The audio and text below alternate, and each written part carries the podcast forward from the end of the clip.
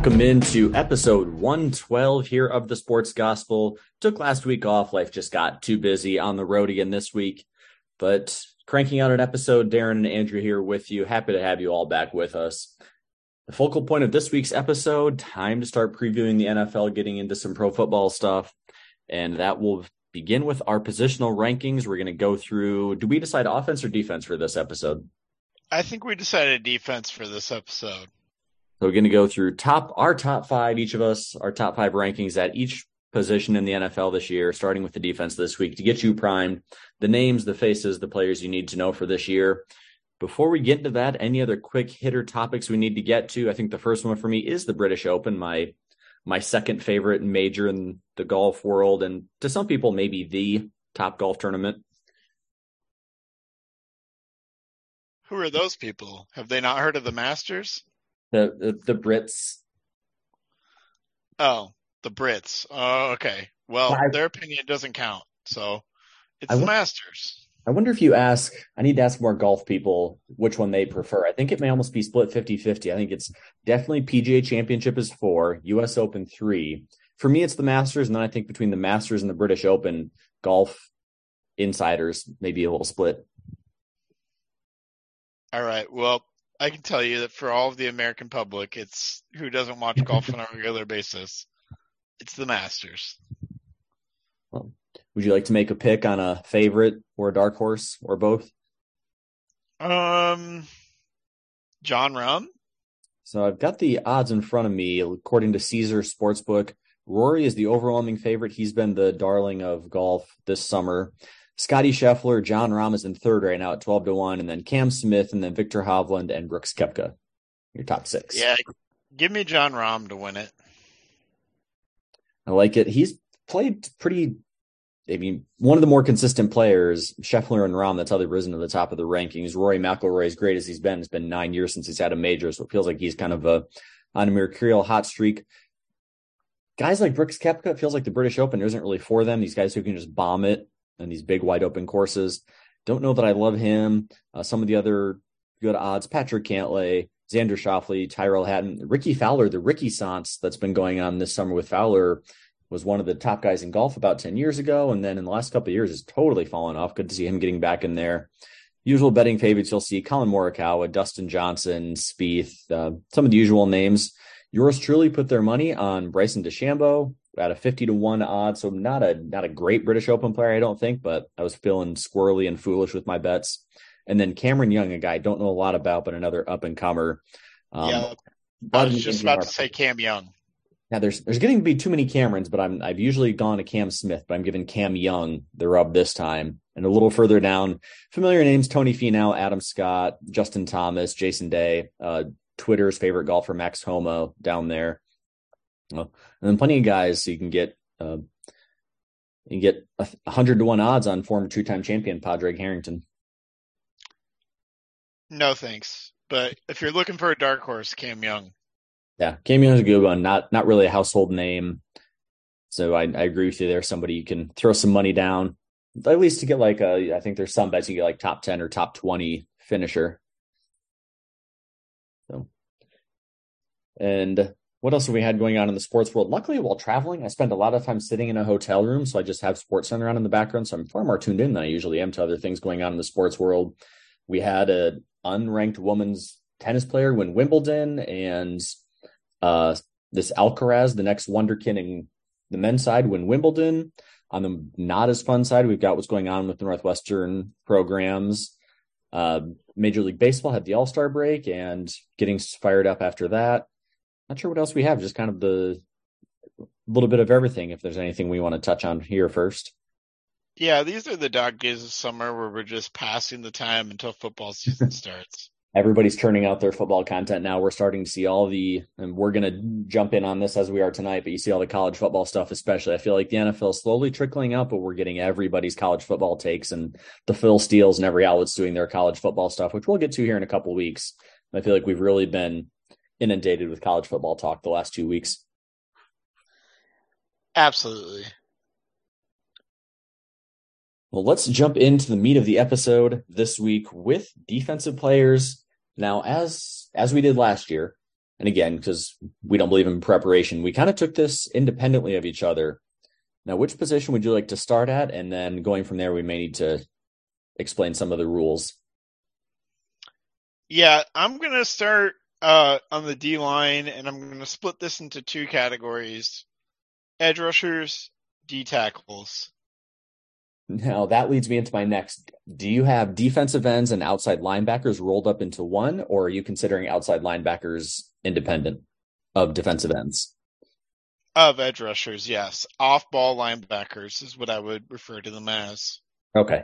Okay, so I think we're we're in similar but different pages. I've I've got I've got D tackles, D ends, outside linebackers, middle linebackers, and used mine. So I use Ourlads depth charts for mine. For if anybody's looking for a depth chart website, I really like their layout and it's really well updated. But you know that's you know like Micah Parsons was interesting because he's considered the Leo linebacker in the Dallas defense. So three fours and four threes and three three fives, all these different defensive alignments. So just a quick uh, a quick clerical thing there if we have some players in different places. Yeah, from my from my point of view, Michael Parsons is an edge rusher. Okay. Who sometimes does other things that other than edge rushing. Noted. Well, yeah. So we'll both start here at our number five spot, as you're calling them edge rushers. Uh, so I just figure we'll go back and forth five, five, four, four, work our way down our list. Sounds good. Uh, number five spot, edge rusher for me is Mad Maxx Crosby. Las Vegas Raiders, edge rusher. Um, had a really good season, really burst on uh, to the scene back in uh, 2016, I believe. But um, people have really just picked up on Mad Max in recent years. Only 25 still, uh, but I've got him at my number five spot. And spoiler alert, I do have Max with two X's coming up later on my list, but I went with the ageless wonder, Von Miller. People kind of feel like he's falling off, but when you hear pros talk about listening to offensive linemen to this day give interviews, they say nobody plays like Von Miller, even at his age. The the quickness, the bendability, the flexibility, the way he's able to beat young offensive tackles on the line, even after 10 plus years in the league. So I got to give credit to Von Miller, still doing his thing after all this time. I had him a little bit outside of my top five. Probably would have made my top 10, but definitely not in my top five. So, uh, here at number, go ahead. No, I was just going to say, yeah, number four. Number four, TJ Watt for me. I believe I had him a little bit higher on this list. Um, had an injury last year that is bumping him down a little bit on my list this year. Um, five and a half sacks only last year, but we all know the talent is there for TJ Watt. Hopefully injuries don't kind of wreck the end of his career. He is 28, so that can't happen at this age. As you get older, you're more prone to injuries, especially after you've had one. Uh, but give me TJ Watt of the Pittsburgh Steelers at number four. And this is that's why we had that clerical explanation at the beginning of the show. Um, Mr. Watt is in a different category for me, so he is coming up, but he's not on my edge rusher list.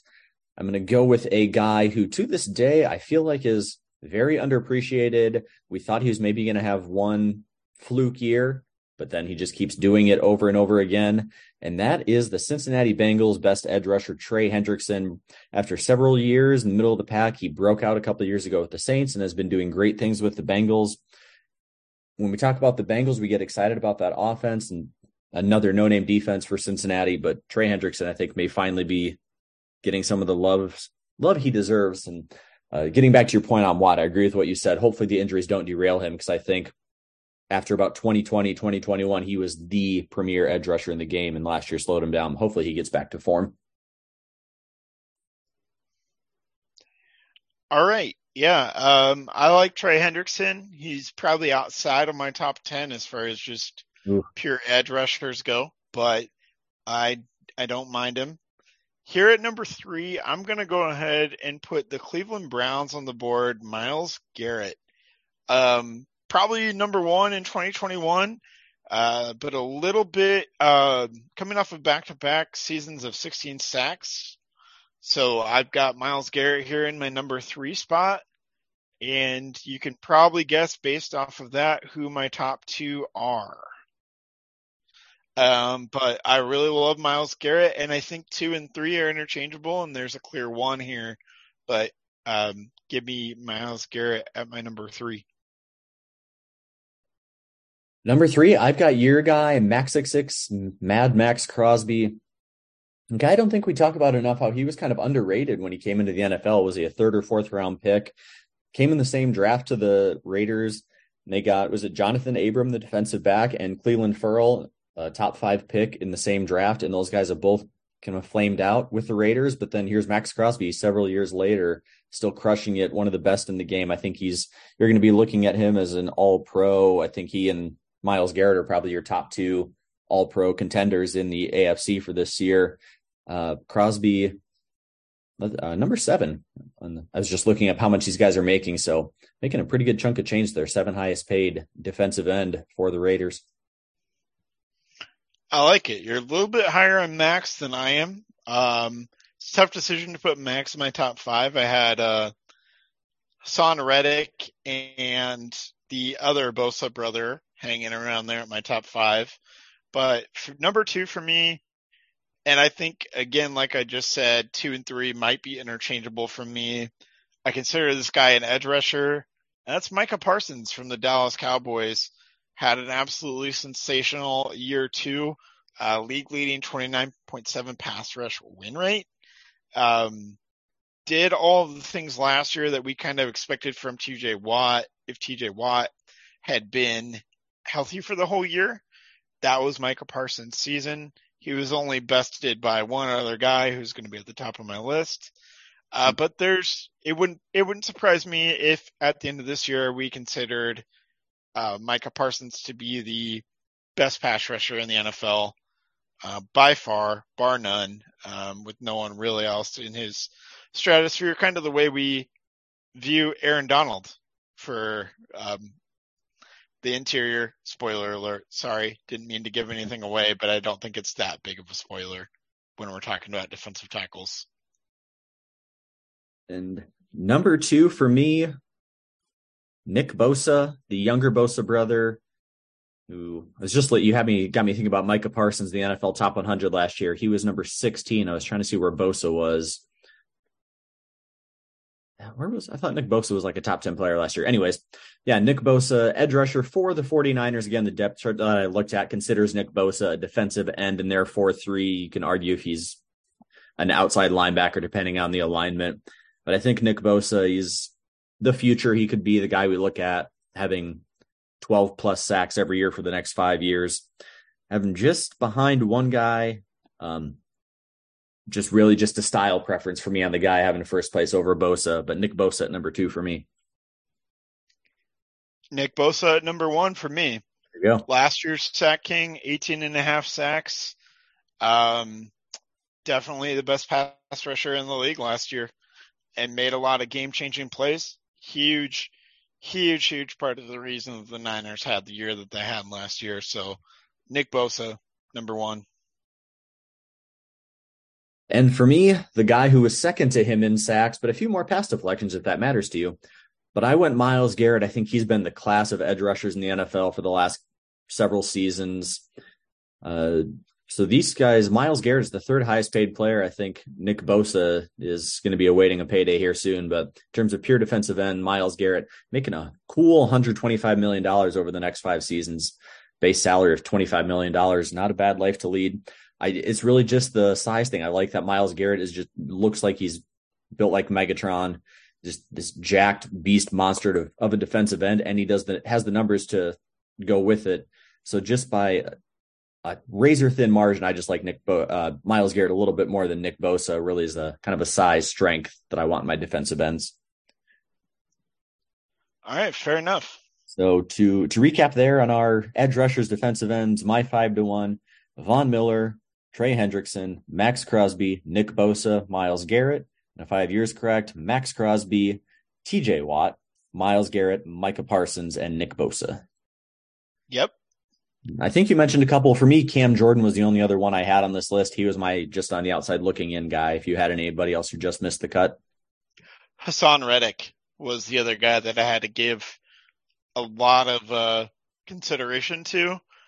Kind of uh, was a huge part of the Eagles pass rush. Surprising that I didn't put any edge rusher in from the Eagles. Maybe we'll get to them a little bit later, but that was one of the best pass rushing as a unit um, teams in the league. I believe they led led the NFL in sacks as a unit. So uh, Haason Reddick, 12 and a half sacks in his final year, 16 with Philadelphia. Last year, his final year with Arizona, I should say. Um, but 16 with Philadelphia last year. So I did have to give him a little bit of consideration. Um, so that's the only guy I really pondered a, a little bit more too. Well, spoiler, but I did fit Mr. Reddick into one of my upcoming categories. Are we spoiler, going? Spoiler warning. are we going inside to the big boys next? I think we should. Okay. And this one, I don't know why, but I, I was putting together my list and I came up with kind of winnowed it down to a top eight here. And I feel like we could have some differences in opinions here. I don't know if I would call mine controversial, but this is one I think, you know, in the defensive ends, we weren't all that different. We had, you know, three guys the same, and some of that was just a technicality with linebackers versus D ends. But I think my defensive tackle list maybe a little bit suspicious, but I'll let you go first with your number five. Yeah. Um, my, my number five here, uh, I think there's a couple guys down at number five who are a little bit interchangeable.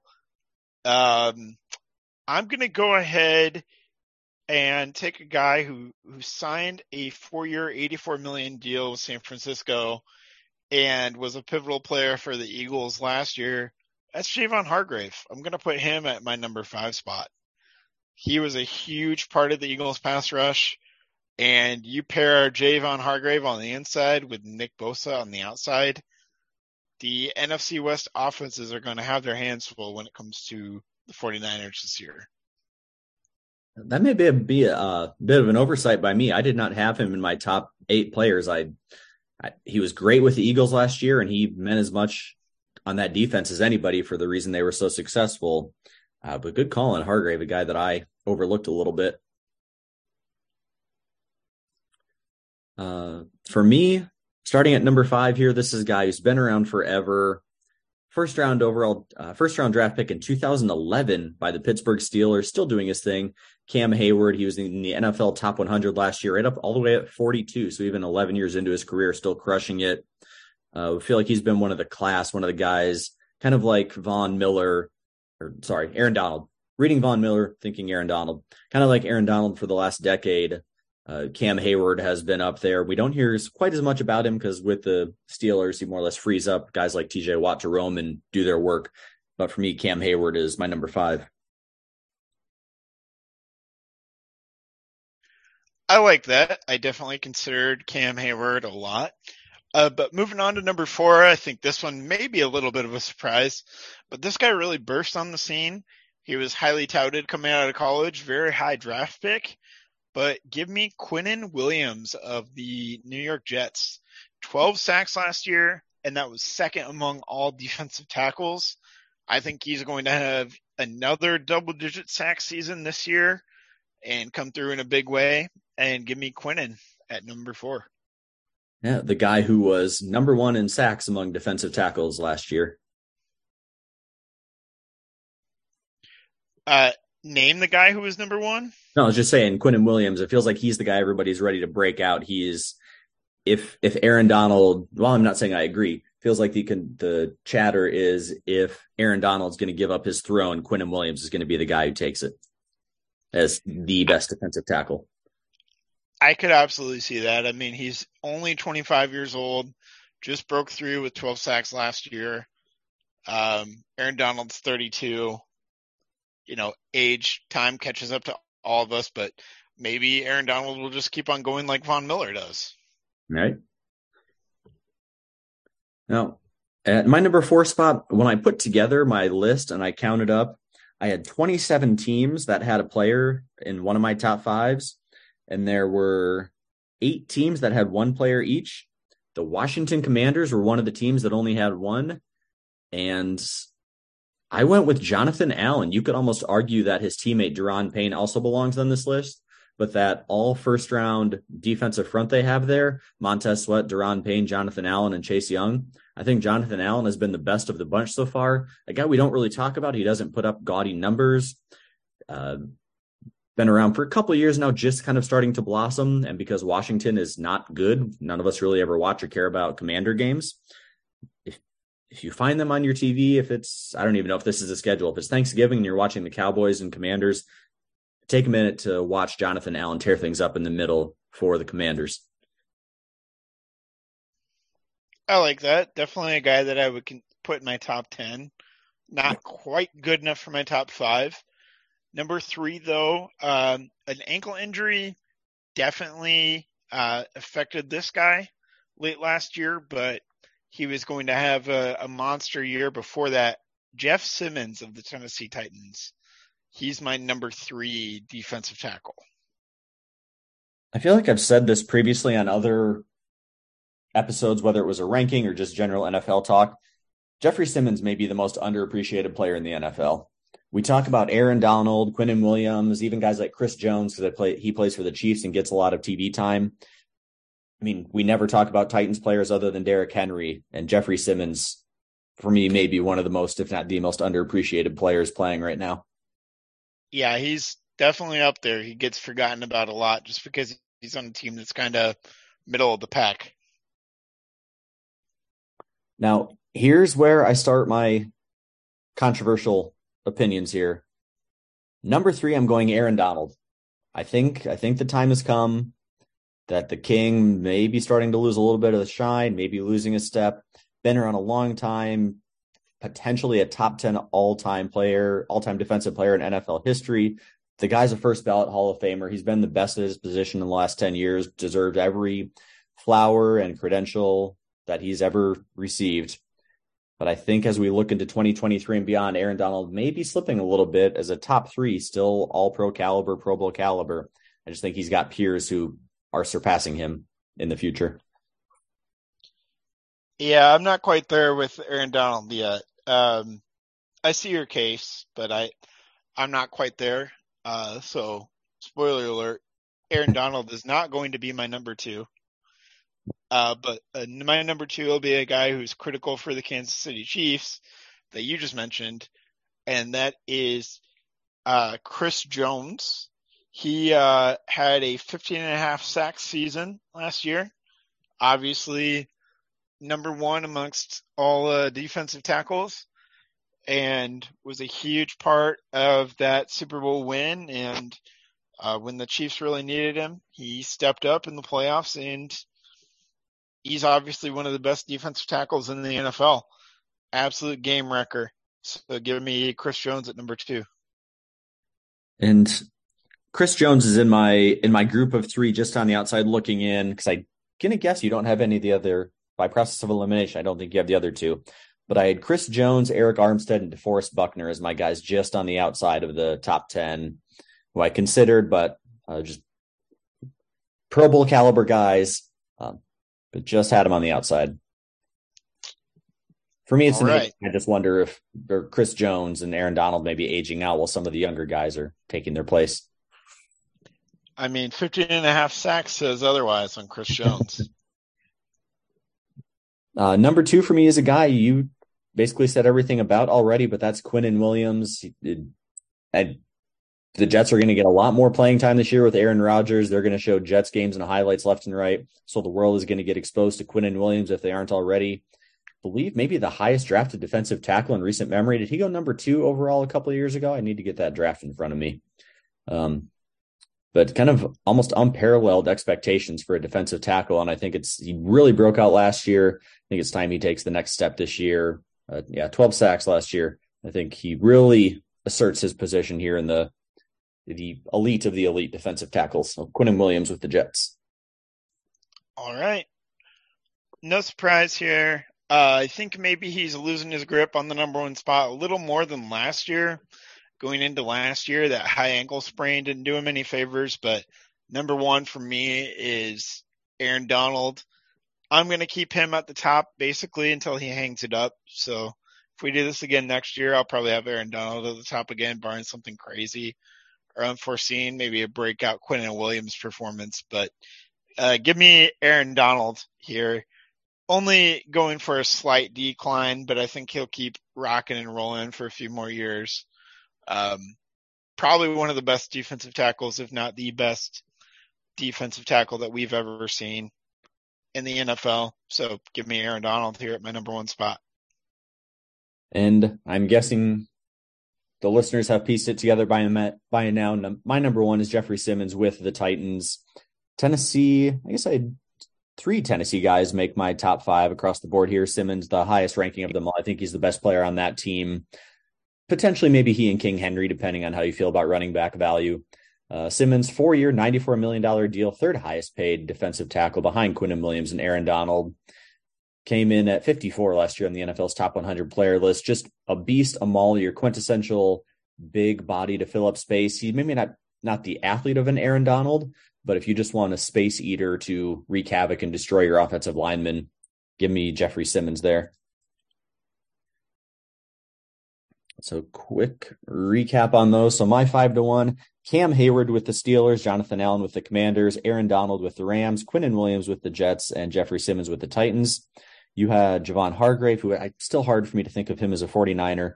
Quinnen Williams, Jeffery Simmons, Chris Jones with the Chiefs, and Aaron Donald at number one. Yes. And then any uh, just on the outside looking ins that you had? A uh, guy that you mentioned, DeForest Buckner. Yeah, he's one. I don't know if it's just because the Colts have kind of slipped. I feel like he's not as he's still great, but I feel like he's just not as talked about as he maybe was when he first went to the Colts. I think it's it's a little bit of the Colts slipping. Um, yeah, I think that's got a lot to do with it.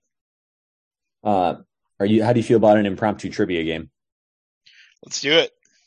Uh, so I mentioned Quinnen Williams. He was in the 2019 draft. I couldn't think of the year off the top of my head. He went third. How many of the other top 10 players from that class can you name? I'm, I'm willing to give hints. Oh boy. Um, wow. Was that the Joe Burrow? Joe Burrow, I believe, was 2020. Yeah. Yeah, so, Burrow, Burrow was 20. This there was a quarterback oh, first overall though. Yeah, I know there was. Um how was this the Goff year? No, Goff twenty. Yeah, twenty sixteen. I think was Goff. This was like a weird. This was not a glamour draft, other than the top quarterback taken. This this was a big guy draft. This is all. Def- oh, was this was this players. the Kyler Murray the Kyler Murray draft? This is the Kyler Murray draft, and I believe the only other quarterback in the first round was Dwayne Haskins.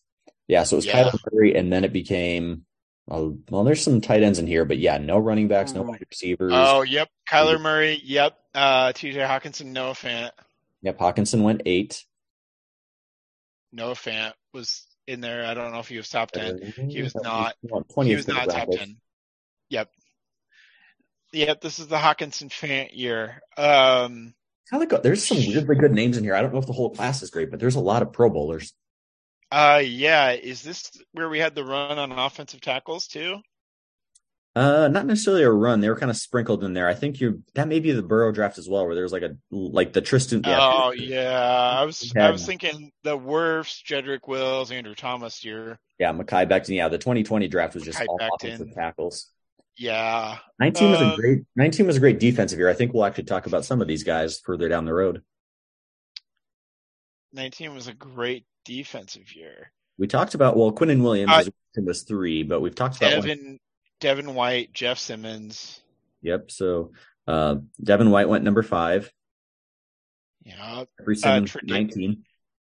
Was there Tre'Davious White this year as well? Uh, I feel like Tre'Davious White's a lot older. Uh, no name close to that. Brian Burns was this a Brian Burns year? Brian Burns was sixteen. Oh shoot. I'm getting down deep. Uh Oh, I just I did not I there's one quarterback in here I completely missed. I totally forgot this guy. I'm staring at the draft and for some reason I just skipped right over his name. My brain did not compute. Yeah. What team did he go to? Still playing for the New York Giants somehow. Daniel Jones. Yeah, that Danny Dimes. I was staring right at this and did not not even compute that he was Danny there. Dime, the Danny Dimes year. Um, man, I, I don't really remember the 2019 draft that well. So you've got Kyler Murray one. This is your Nick Bosa went two. The because everybody knew Kyler was going to go first because quarterbacks, and then the debate was Nick Bosa or Quinnen Williams. Niners ended up Yeah. going Bosa. Jets went Williams. The Mike Mayock Raiders went Clelin Ferrell. Everybody was like, "Look at all these defensive linemen and linemen," eh. and they went down to like a second round guy to get Clelin Ferrell. Uh, the Bucks got Devin White at five. Number six, Danny Dimes went to the Giants. The defensive Josh Allen to the Jaguars, Hockenson at eight to the Lions, Ed Oliver to the Bills, and Devin Bush to the Steelers. Ah, yep. Okay, yeah, a lot of defensive guys. Not long after that, your guy Rashan Gary to the Packers. Oh, beautiful. And Yes. this was this was the year that had all the Clemson defensive linemen. So you had Clelin Ferrell at four, Christian Wilkins thirteen, and Dexter Lawrence, a guy who should be in our defensive tackle conversation, went to the Giants. There was that was when Clemson was amazing, and they had three offensive linemen go in the top twenty or Three defensive defensive linemen. line. Yeah. yeah, yeah. Those three guys were amazing. Yep. All right, so are we going linebackers? We are going linebackers, just linebackers in general here. Okay. I'm gonna start inside or outside. Uh, I mean, I kind of lumped all my linebackers into just one category, so I'm just going five linebackers total. Okay. All right. Number five for me, Devin White. Uh, slipped off a little bit. Did not, definitely didn't have his best year. Um, injuries, no interceptions, only five passes defended. Um, he's got the talent, but he definitely didn't didn't show it in a lot of ways last year. So give me Devin White at number five. I think that might surprise some people. I am a huge Devin White fan, so I'll get to him in a minute. Uh, quick rundown. So I did parse out my offensive line, uh, my yeah, outside linebackers and middle linebackers. So I'll focus on the middle here, but just for a quick sprint through on my outside, so it'll find a lot of the guys that you had on the edge rushers. Uh, I had Matt Judon at five, Brian Burns four, Haason Reddick three, Micah Parsons two, and TJ Watt one. So I split my defensive end and outside linebacker, but I think when I roll that in with your that picks up all your edge rusher guys, and we get Haason Reddick his just desserts there. And Matt Judon, a guy who is was never really appreciated with the Ravens, but has really caught on with the Patriots. That's true. That's true. And Um, go ahead.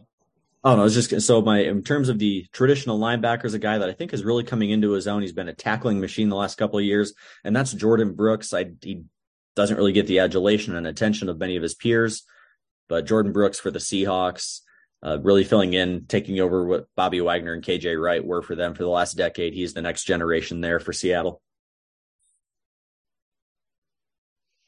All right. I like that. That's a little bit off the radar for me. Uh, I'm going to go with a guy who's been around for a long while. He probably doesn't get talked about a lot. He just racks up a ton of tackles, and he's a key member of the Buffalo Bills defense. I think you know where I'm going with this. This is Matt Milano. Three interceptions, 11 pass deflections, um, and just a ton of tackles, including a ton of tackles for loss. But give me Matt Milano at my number four spot. I, I appreciate that pick by you. I think he was a Pro Bowler last year. I don't have the right screen in front of me. Like you say, a guy who's He been was. around forever and never gets any appreciation, like the Jeffery Simmons of linebackers. Did not. He was just on the outside looking in for me, but I'm a huge fan of Matt Milano's game. All pro first teams and first Pro Bowl last year. Nice. Uh, for me, I'm going with the guy who was probably jumping for joy when he got to leave Chicago. Roquan Smith, now playing in. He went from the classic best linebacker team to the more modern best linebacker team. Went from the Bears to the Ravens and is now playing for a much better franchise. So Roquan Smith, fourth in the league in tackles last year, three interceptions, weirdly high for a linebacker, and added four and a half sacks on that. So you want your very fitting for a guy who plays for the Bears and the Ravens, just your prototypical old school linebacker, Roquan Smith. I like that pick. We're on the same page a lot here.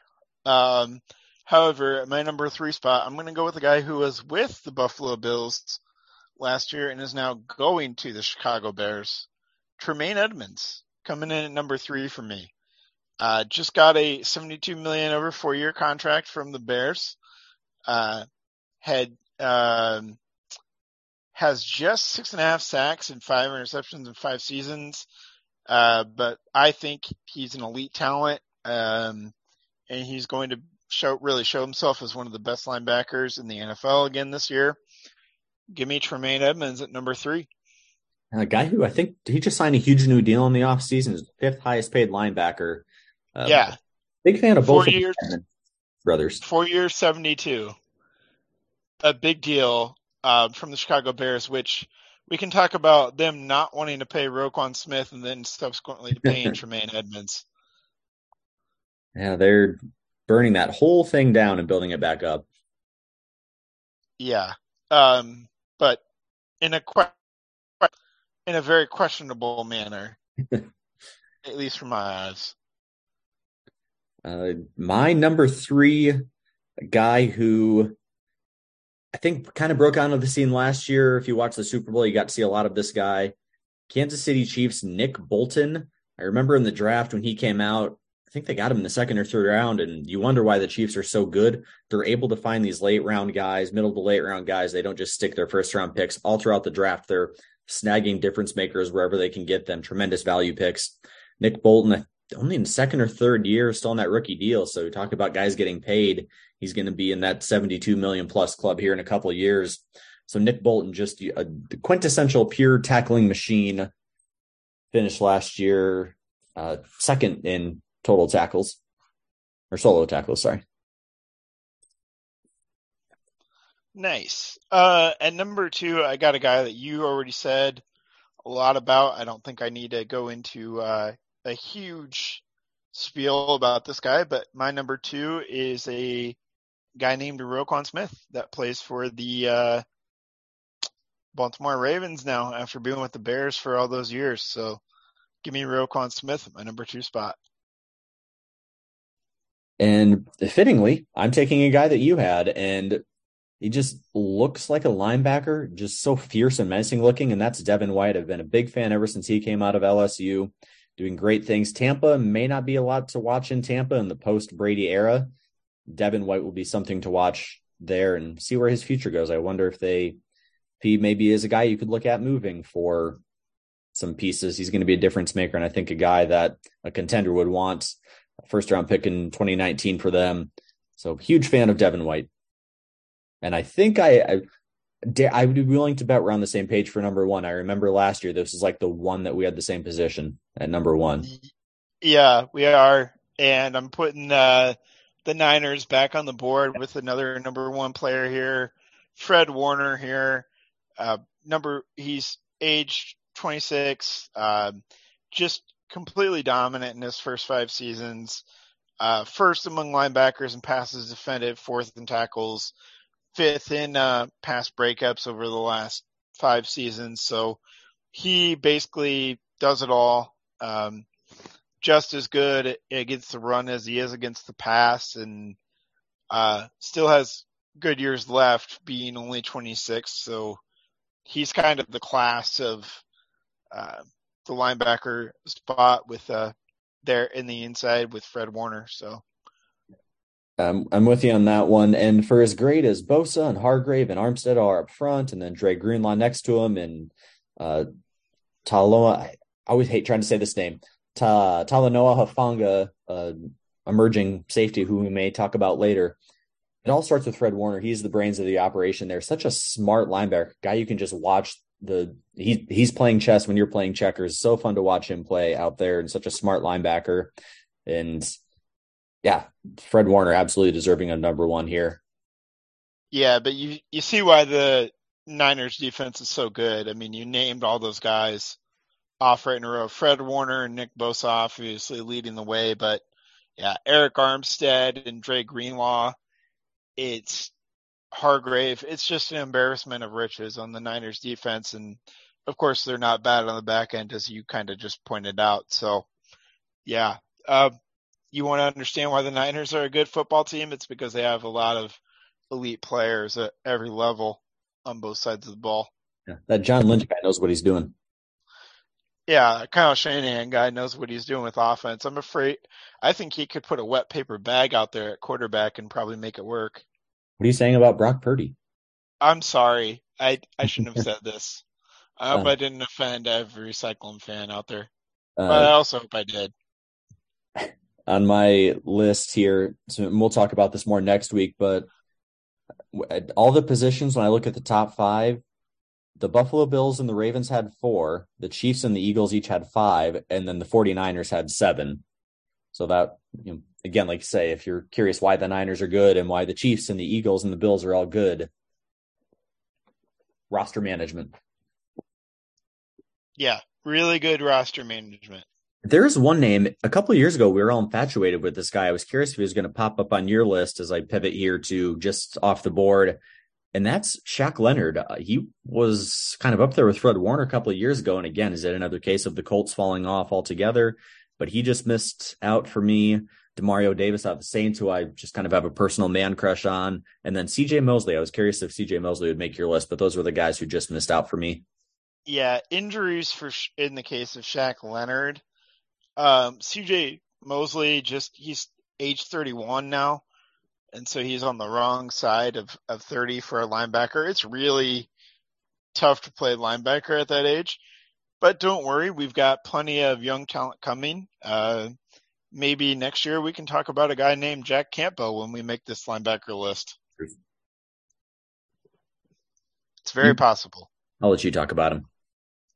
All right. Well, you'll probably have to be talking about him because he might be in our number one spot within the next two years.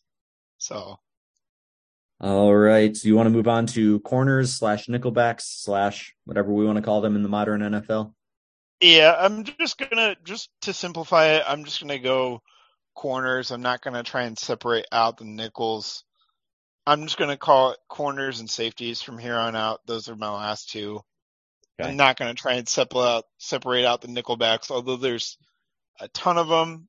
Uh, it just a lot to go through all the nickelbacks. So Thank you. Start... I, I only had five cornerbacks, so if you're going to make me try to parse out nickelbacks, I was going to have to do a lot of quick thinking. No, no, I'm not going to try and make you parse out nickelbacks at all. Um, but number five here, I'm going to put the Eagles on the list here on the board. Darius Slay, big play Slay. He's 32. He uh, had quite the renaissance last year in Philadelphia It was a huge part of the reason why they made it to Super Bowl. And he is still capable of being that true number one corner even at the age of 32. Uh, give me a big play Slay here at number five. Uh, I like Darius Slay a lot more than you. I'll just say that. Uh, this may be another controversial one. I'm going Ahmad Sauce Gardner at number five. Yes, he was amazing at a, as a rookie. Uh, I may be in team Asante Samuel here on this debate, but it was one year and he played in the New York market. If he had a season like that for the Vikings or the Cardinals, would he be getting the attention he's getting? He had a tremendous rookie season, but I need more than one year. We saw this with uh, uh, Trevon, almost said Stefon, Trevon Diggs, tremendous season and then kind of cooled off last year. Same thing with J.C. Jackson. I feel like cornerbacks are you know, the defensive version of running backs could have a great season here or there, but it's really tough to find consistent guys like Darius Slay and some of these other names we're going to get to. So for me, Sauce Gardner, tremendous talent, tremendous future, but I need to see more than one year sample size to move him any higher. Yeah, um, I th- think I might be going a little bit higher on Sauce Gardner than you. Uh, but number four for me is another guy um, who did play for the Rams last year, but he is now a proud member of the Miami Dolphins. At my number four spot, Jalen Ramsey. Um, one of the best corners of probably the past decade. Um, but I think he's going to have a sensational year next to uh, Xavier Howard. And man, that Miami defense. Uh, you want to talk about J- uh, and Jalen Waddle and the offense that the Miami Dolphins have, but their defense is not all that bad, especially in the secondary with Ramsey, Howard, and then also uh, Jevon Holland, who who we might get to. But yeah, give me Jalen Ramsey at number four. Another guy I have a little further up my board, a guy maybe a younger guy who's going to be the future as guys like Slay and Ramsey move out of the league. But I've got Patrick Surtain the second. Obviously, the pedigree is there with his father being in the NFL, and guy just starting out his career with the uh, Broncos. But watch him here in the next couple of years. I, th- I think he ascends the ladder, and this may be his true breakout year. And then we'll be talking about him for the next five or six years. So Pat Surtain, the second at my number four. Yeah, give me Sauce at number three. Uh, obviously the best Jets corner that we've seen since Revis Island. Ooh. And yeah, and he's going to be in that same stratosphere again this year. So give me Sauce who absolutely just shuts people down at the number three spot. Me, number three is a guy that I did not expect to have on my list, but as I looked at the numbers, Philadelphia Eagle, and we wonder why they were so good on defense. You have this guy playing opposite Darius Slay. James Bradberry is looking at Pro Football Reference doing research for this list, and he was uh, I don't have the exact stat in front of me. How to, I'm trying to think how to explain it. Uh, lowest completion percentage against, if that makes sense, and not necessarily a guy I would have expected, but quarterbacks were trying him and he was shutting everything down. So if you want a, a blanket coverage shutdown corner, James Bradberry, guy we don't usually think about in the elite of the elite. But if you want to go by numbers, he belongs in this conversation. So I've got James Bradberry at number three. Yeah, I gotta admit that's a really surprising name for me to hear in uh, the top five. It's surprising name for me to write down. Yeah, I, I ended up with like 16 cornerbacks and trying to narrow it down to five. There's it's I feel like this is so subjective based on what you like and what you look for, and there's so many guys who maybe have one or two good years and then fall off or come out of nowhere. Yeah, that's that's true. Um, but I'm gonna go with a guy that you talked about, and he's one of only four NFL players to pick off Mahomes multiple times. At my number two spot, Patrick Surtain the second. Nice.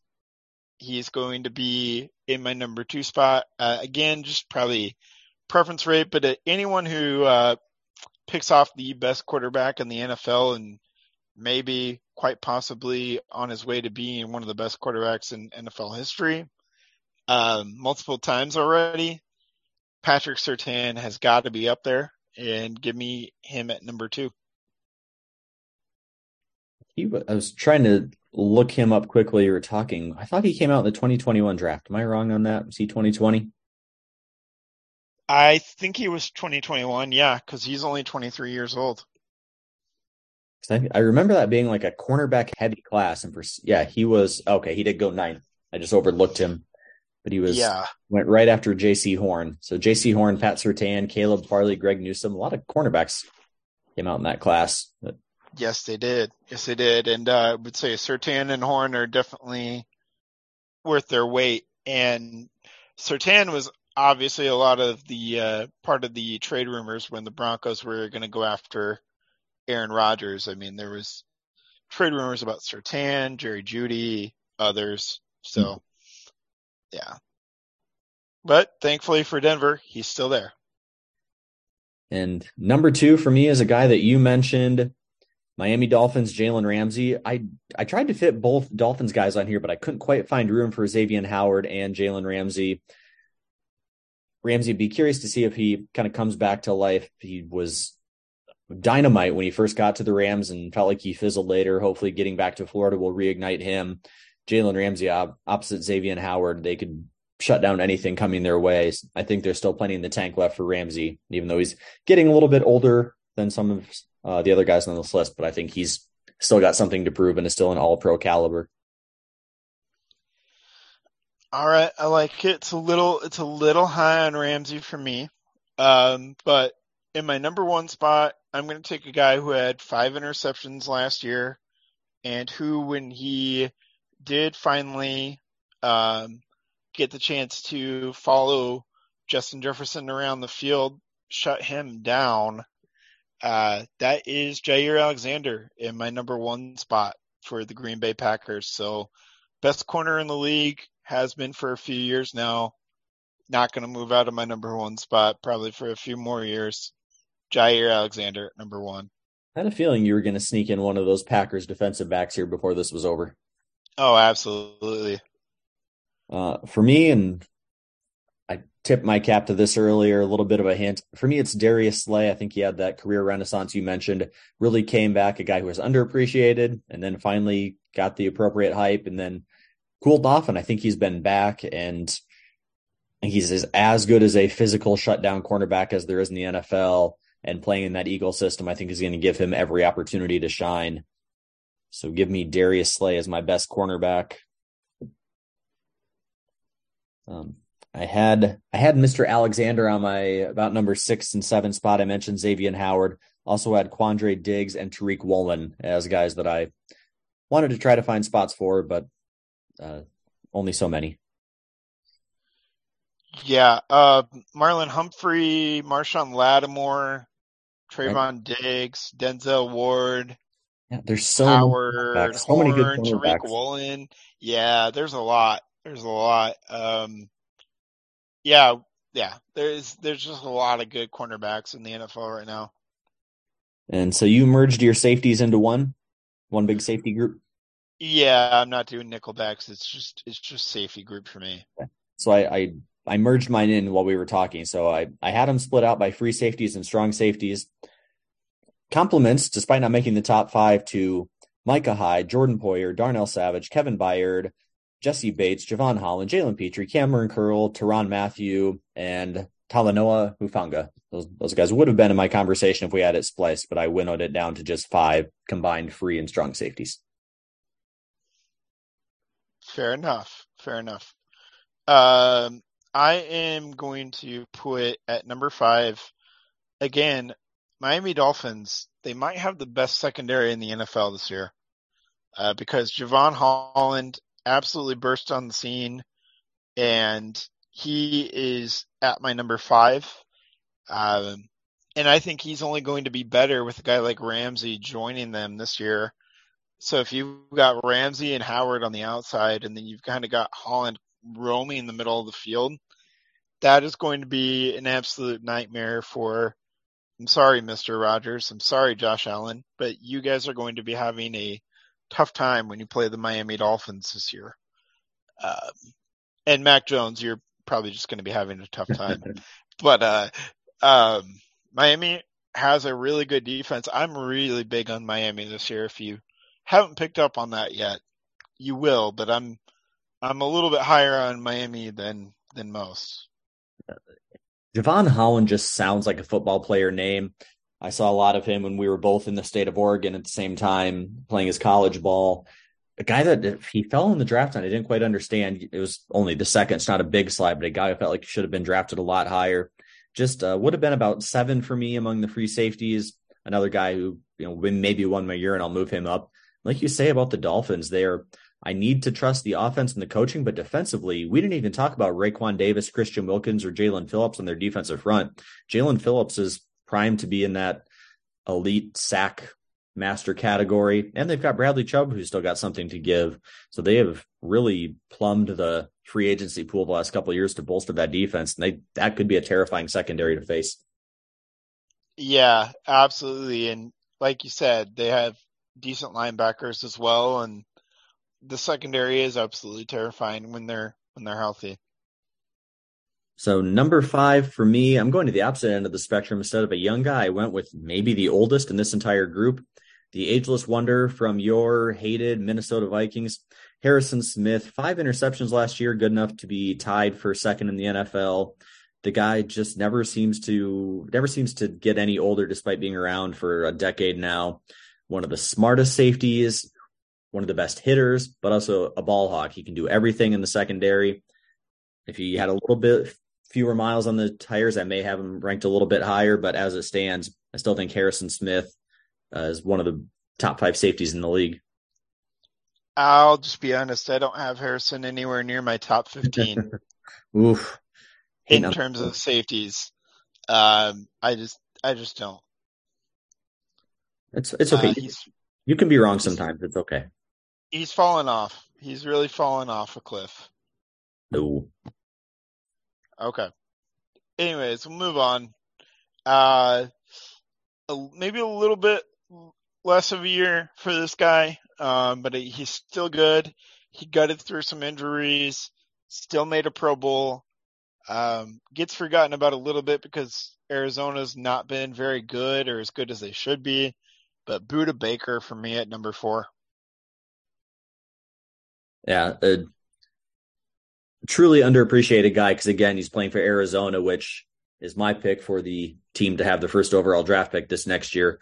Budda Baker is going to do his part to change that. And he was a guy in the offseason, and it may have just been some smoke to try to get some you know, contract conversations going.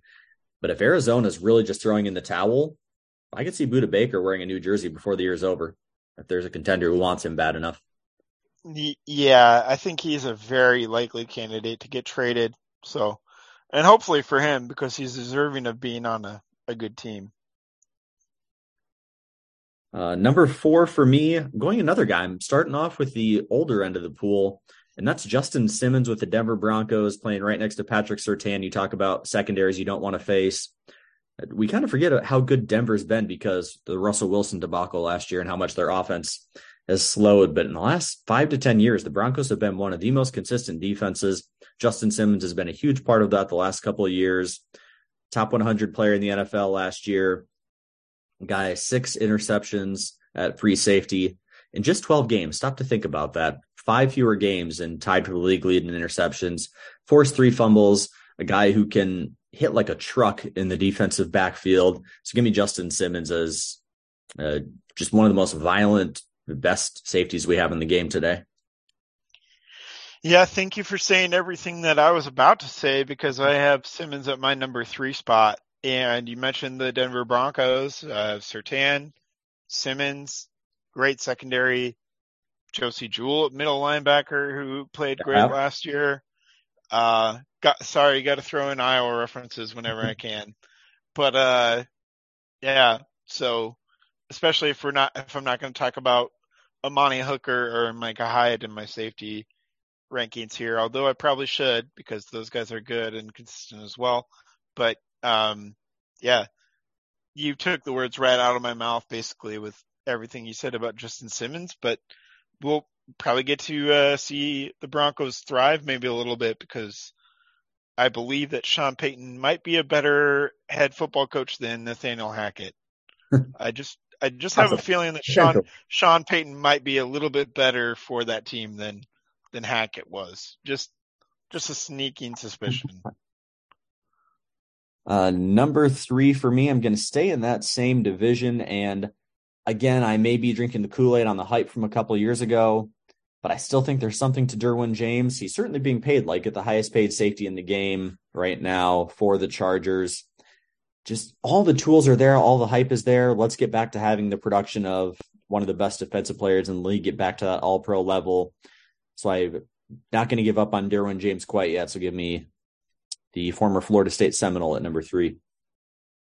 Um, so yeah, maybe you just looked at my list and decided to put all my guys just one spot lower, uh, because I've got Derwin James at my number two.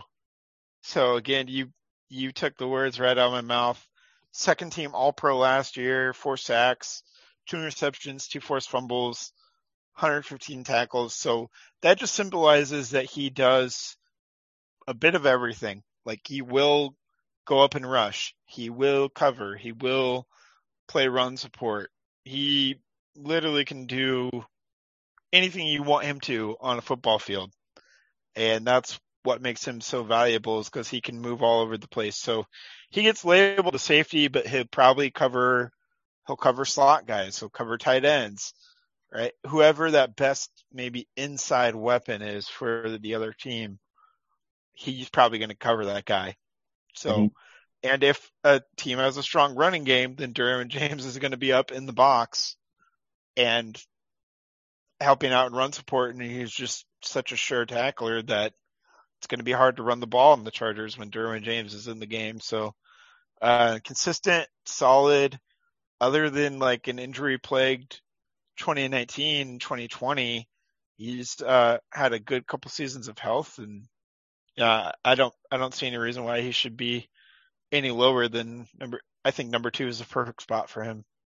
Uh, the that's what concerns me is the two lost seasons of 19 and 20. You could argue his rookie campaign in 2018 was his best year or last year. So it felt felt like we finally bounced back from the two years that he lost. And if he's if he's truly back to that 2018 form and he keeps building on last year, he's going to be right up there in the thick of you know dare I say even like a defensive player of the year type conversation with all the things he can do. Yeah, possible. Uh, number two for me is a guy that you mentioned who may have a claim to being the fastest player in the NFL, if most assuredly in the conversation, and that's Budda Baker, the lone bright spot for the Cardinals, another one of the teams who had one player make my top five lists, and it is Budda Baker. He's going to have to do everything for that Cardinals defense this year, and he's one of the most talented players on the planet. So just give me Budda Baker, sheer athleticism, speed. You can do a little bit of everything, and please, NFL gods, help him get traded to a better team. Yeah, seriously.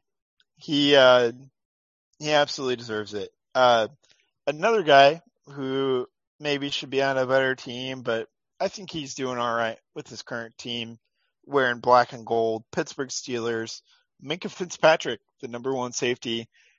um he probably had his most dominant season last year. Um just an absolute ball hawk and that trade that the Steelers made with uh, Miami really paid off for them. But uh, I really like what the Steelers have building. I mean, obviously T.J. Watt, Cam Heyward, and Minkah Fitzpatrick.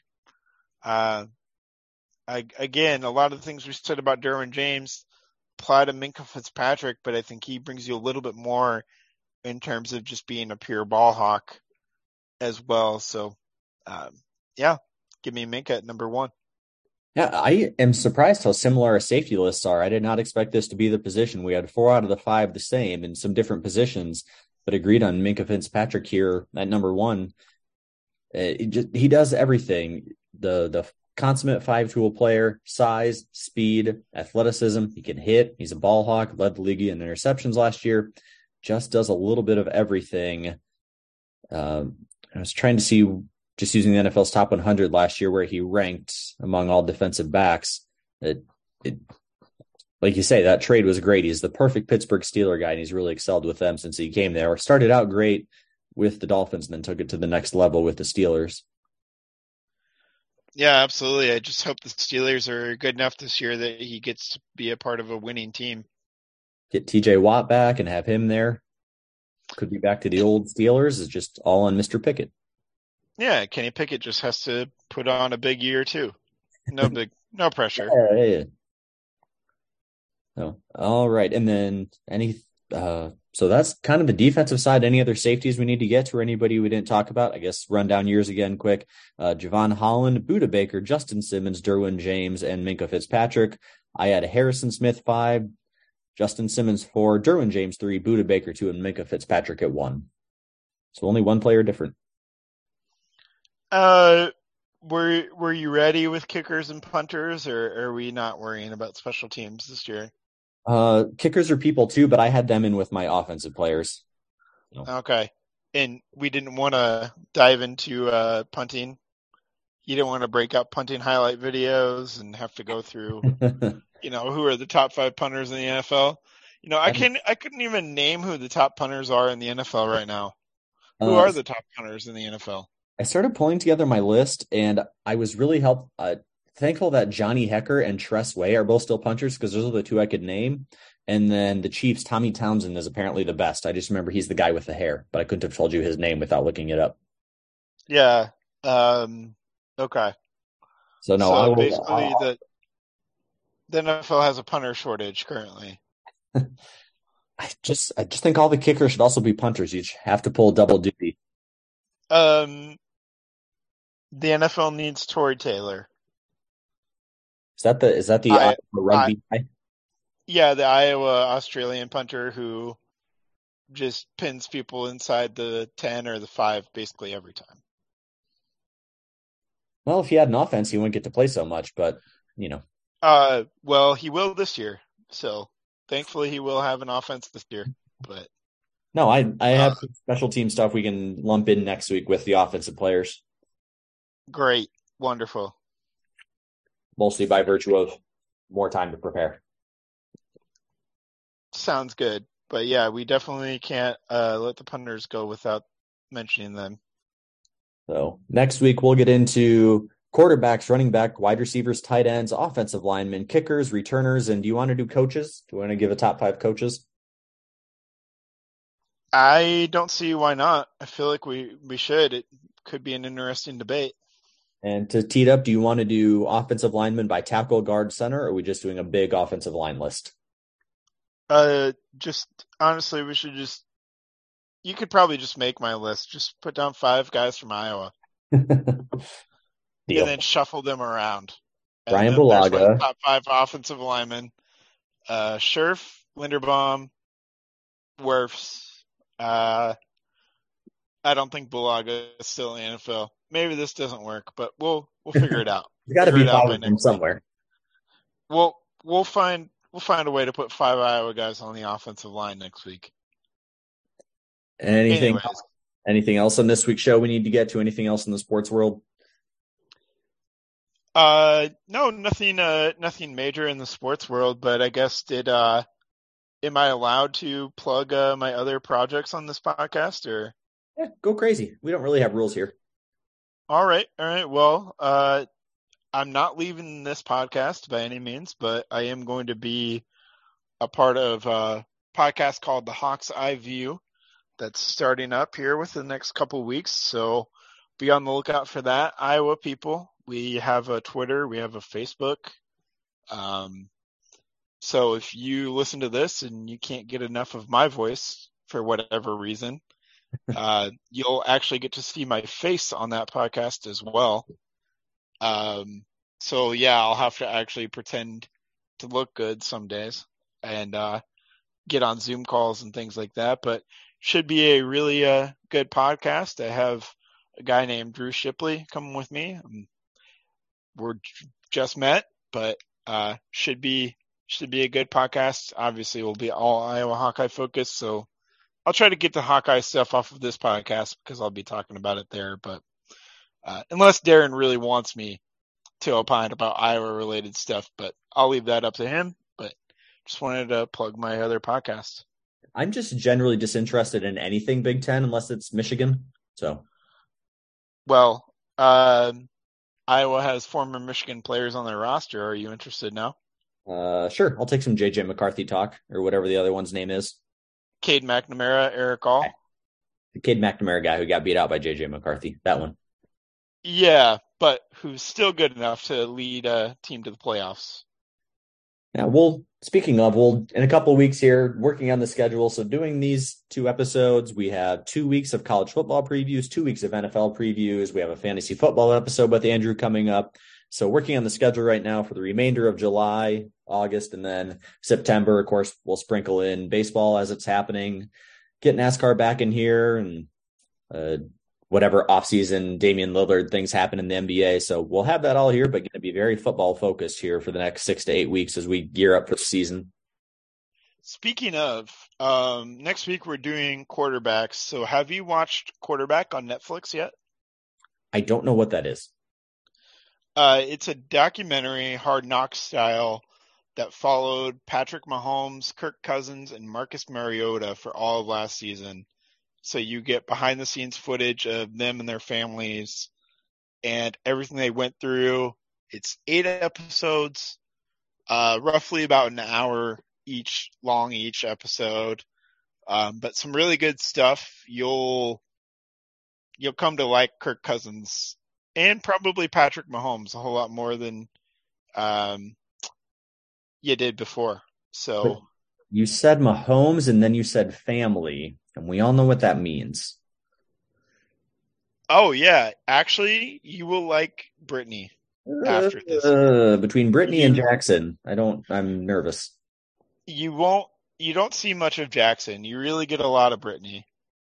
Um, and yes, I'll admit it's a little bit much at first, but uh, by the end of the season, you you come to like Brittany a little bit more than uh, the general public views her. So I like the again, other I like Mariota and Cousins, so I'm interested in that. And I, I do like Mahomes. It's just the people that surround Mahomes. Yeah, again, it's worth a watch, um, especially if you're bored. And part of it is narrated, and it's narrated and produced by like Peyton Manning. So it's um, that's that's really good. It's really good as well. So, um, but for next season, I'm hope they haven't announced if there's going to be a season two, but I'm hoping that they follow uh, Joe Burrow and uh, maybe Kenny Pickett and Lamar Jackson. I think that would be a good a good mix of quarterbacks. What if you Joe Burrow? Good... Yeah. Joe Burrow's supposed to be he's Mr. Swag, Joe Cool. Everybody acts like he's, you know, this jet setting lifestyle. What if he's just the most boring person in real life? He, and That's what he just sits at home and reads old war books and boats about books about boats. We would find that out real quick if he was part of this documentary. We would find that out real quick. But uh, yeah, I just think that would be interesting because there's a lot of um, there's a lot of Mahomes versus Burrow interwoven into uh, into this season of quarterback because obviously the Bengals beat them in the regular season, but then the Chiefs beat them in the playoffs on their road to the Super Bowl. But uh, before that win in the playoffs, the Bengals had beat the Chiefs three times in a row. It's kind it's kind of a budding AFC rivalry. I know that we think about Mahomes versus Allen, but Mahomes versus Burrow is kind of the more competitive rivalry. So I'd like to see kind of the flip side with Joe Burrow and then Lamar Jackson as well, because we had the whole off-season Lamar Jackson drama with contracts and a new offensive coordinator and all that. I think it would just be really interesting stuff. And then uh, a younger guy like Kenny Pickett get to see a guy making a year two jump or or trying to. But if they don't want to put Pickett on, put Trevor Lawrence on, or maybe put one of the rookie quarterbacks on. I think that would be really interesting just to see a rookie quarterback's journey. But I really like the I really like the concept of following the quarterback around for the season. I think it's a good show. I like it. So now we've all got something to go watch and fill our time with for binge get your wet your whistle for football season. Yeah, get an eight hour football fix. Also, I'm I'm sure Mahomes will be Mahomes or Rodgers will be number one, but I'm curious who are we going to see in TV commercials more this year? Trevor Lawrence, Josh Allen, or Joe Burrow? Between the three of them, I wonder who's going to get the most commercial time. I, I think Joe Burrow is probably the one out of out of most of those guys. I have no idea what their endorsements are. Like for a while, Baker Mayfield was everywhere, and then everybody realized he was not as good as advertised. But Trevor Lawrence has that pretty boy sunshine thing, so he feels like he's very. I guess Justin Herbert as well between the four of them, but Trevor Lawrence has that, you know, pretty boy sunshine look that I feel like commercial people love. So yeah, but I think you, the other ones can, yet. I think you can do a lot of things with the Joe Cool moniker. I think that whole Joe Cool brand could uh, really have him all over the place. But yeah, like you said, Mahomes, Rodgers will obviously be all over the place. But other than that, I think I think Joe Burrow will probably be all over the place this upcoming season. I'm ready for it. Just put football on my TV. Yeah, absolutely. Cannot wait for even even what week zero or whatever they call it of college football season. I'm I'm absolutely ready for that. Even if it's just like San Jose State versus I don't know, Fresno or something. I'm ready. I'm ready for it. Let's go. Well, we will have that all for you in the coming weeks here on the Sports Gospel, sportsgospel.com, or wherever you find your favorite sports podcast. Always some new innovations here, so we'll keep you posted as we get some of those new things off the ground. We'll see you next time next week with our offensive player rankings and some updates on everything else going on in the sports world. We thank you all for joining us.